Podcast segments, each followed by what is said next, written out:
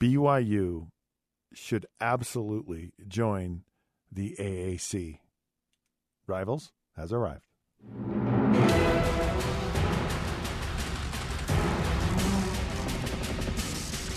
All right, welcome to another edition of Rivals. Scott Mitchell, Jason Buck here.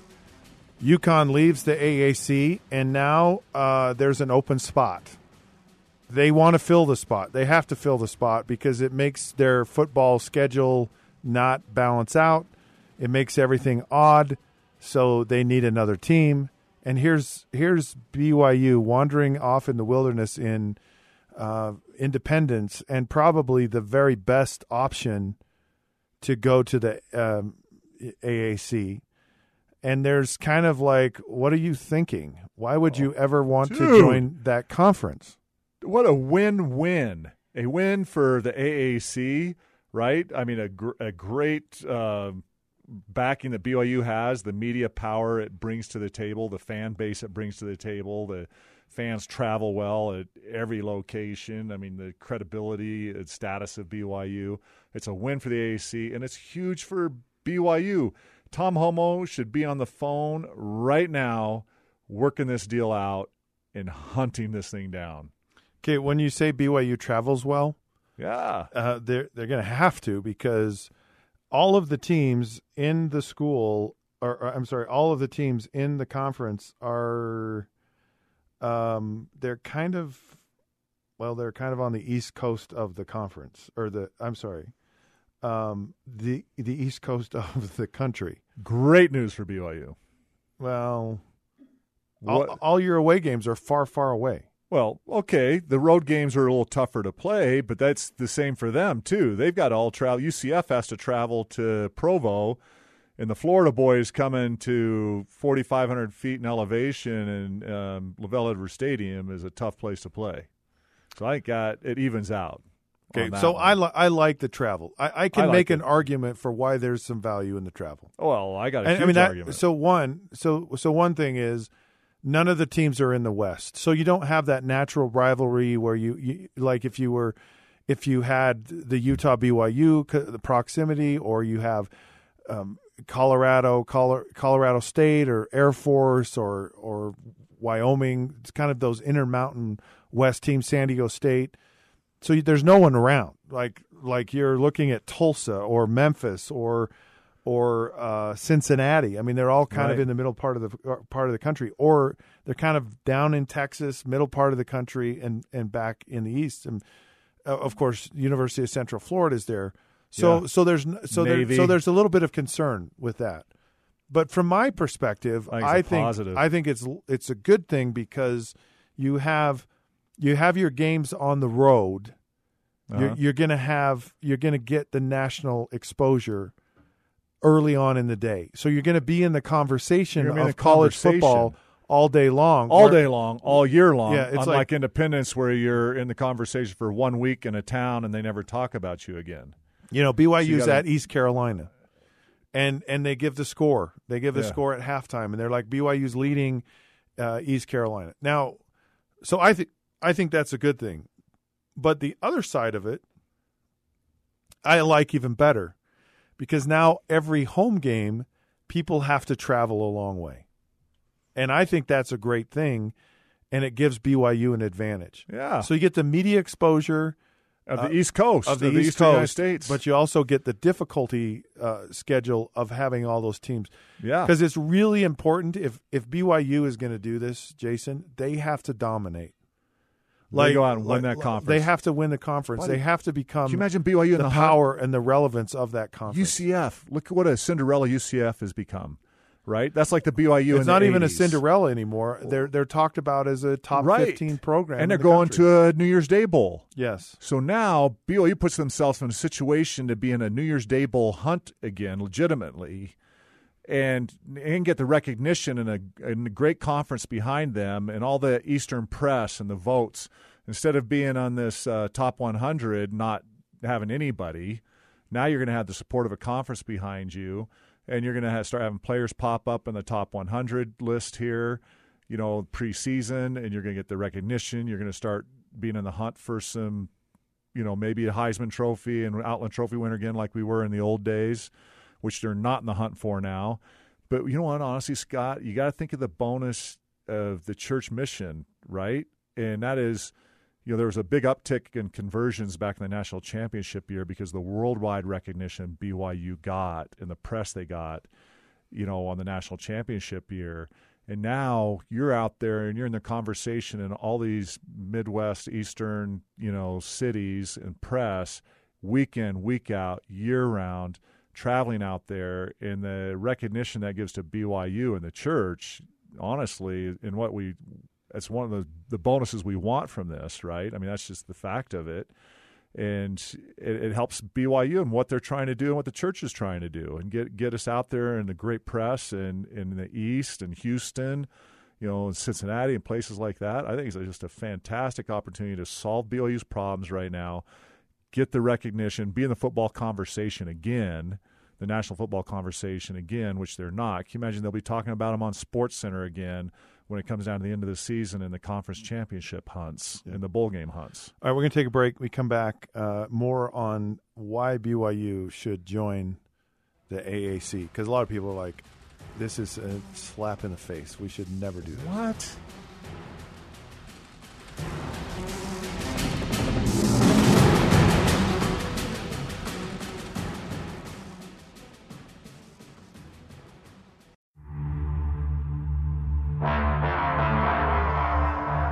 Welcome back to Rivals. Uh, you have University of Central Florida, Cincinnati, East Carolina, University of Houston, Memphis, South Florida, Southern Methodist, Temple, Tulane, Tulsa, and Wichita State.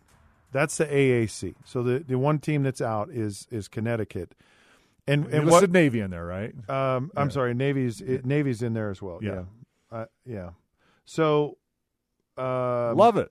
Here's the thing: people hear those names, and they they real. I mean, recently you go, okay, Central Florida's kind of started to pick it up, but you you don't typically say football powers, right?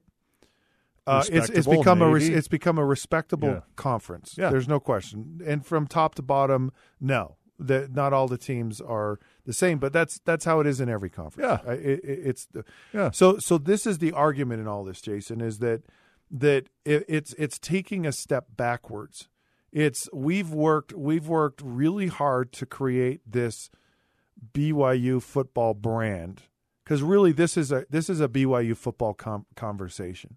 Yeah, the other sports, in fact, uh, recent and this was dead, right? It came this came this story came out and it kind of died.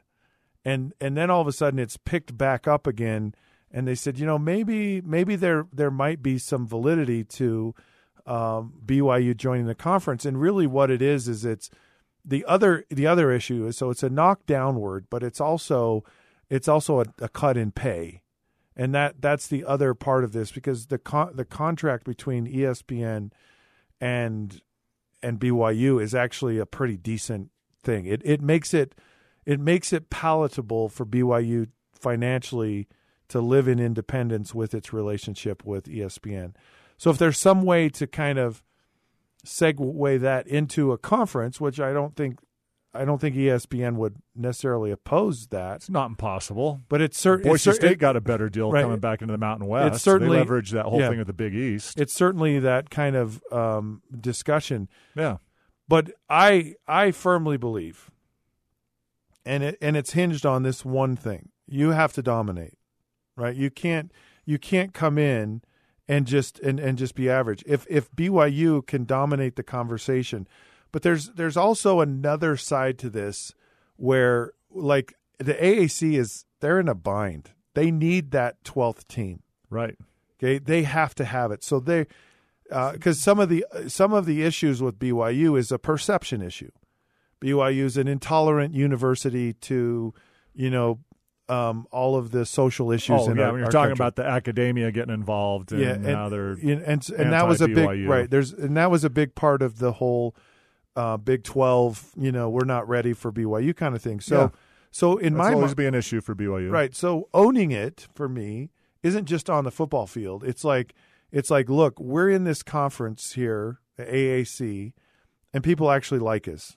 We're not yeah. what you really th- uh, uh, perceived us to be, And so BYU has an opportunity to do some and I know people at BYU don't think this way, but but to change the perception of maybe how things really are at BYU because I think there's a there's a concerted effort to be to um, let people know that there is tolerance for people of all persuasions and all you know all all those different things. Right.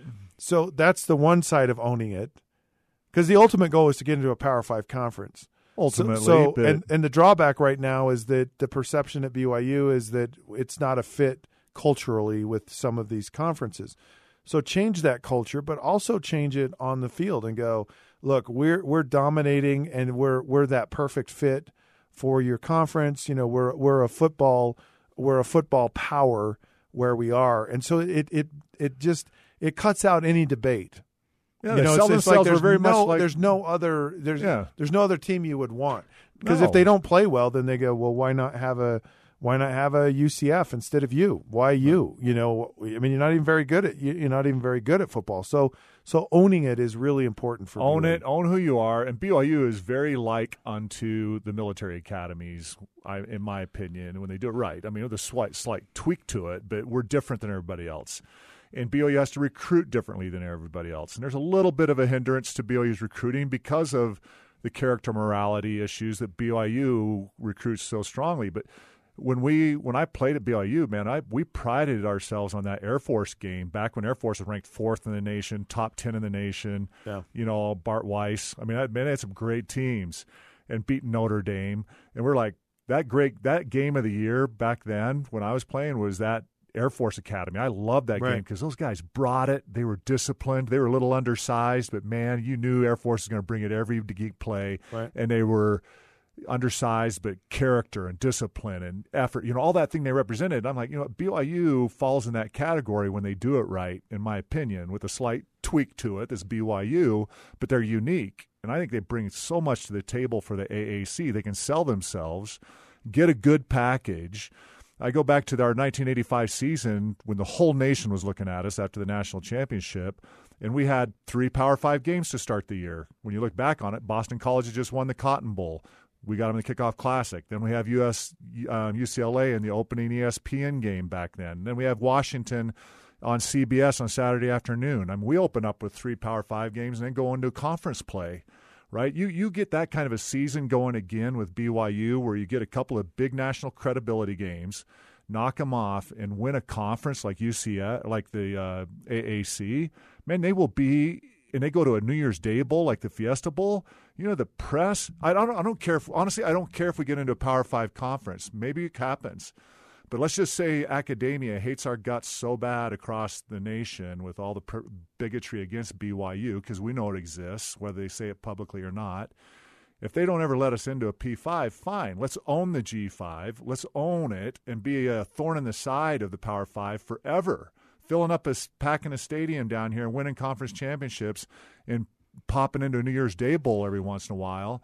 I think that's a that's a great situation for BYU. And end of the season, uh, winner winner wins the conference between the University of Central Florida and BYU. Beats the heck out of playing UMass or Liberty yeah, late in the year. Beats I mean, the just- heck it's out a of whole it. lot better. and you're in the football conversation nationally, and you're getting you know accolades to players, and players are up for All American and the big awards again, and you have all this attention coming upon BYU, and that's what the church wants. I mean, it's is the it's that U- that UConn, conversation. UConn leaving the uh, conference really gift wrapped a beautiful present great opportunity for BYU, man. and, they would be absolutely foolish not to don't take don't drink the Tom Co- Holmoe Kool Aid. It'd be foolish not to take it. Go go after this, All right, this round of rivals is over. and we're off to our corners. He's Jason Buck. That's Scott Mitchell. We are powered by KSLSports.com. You can find us on Facebook at The Rivals Podcast, Twitter at The Rivals Show. Until then, we'll catch you soon.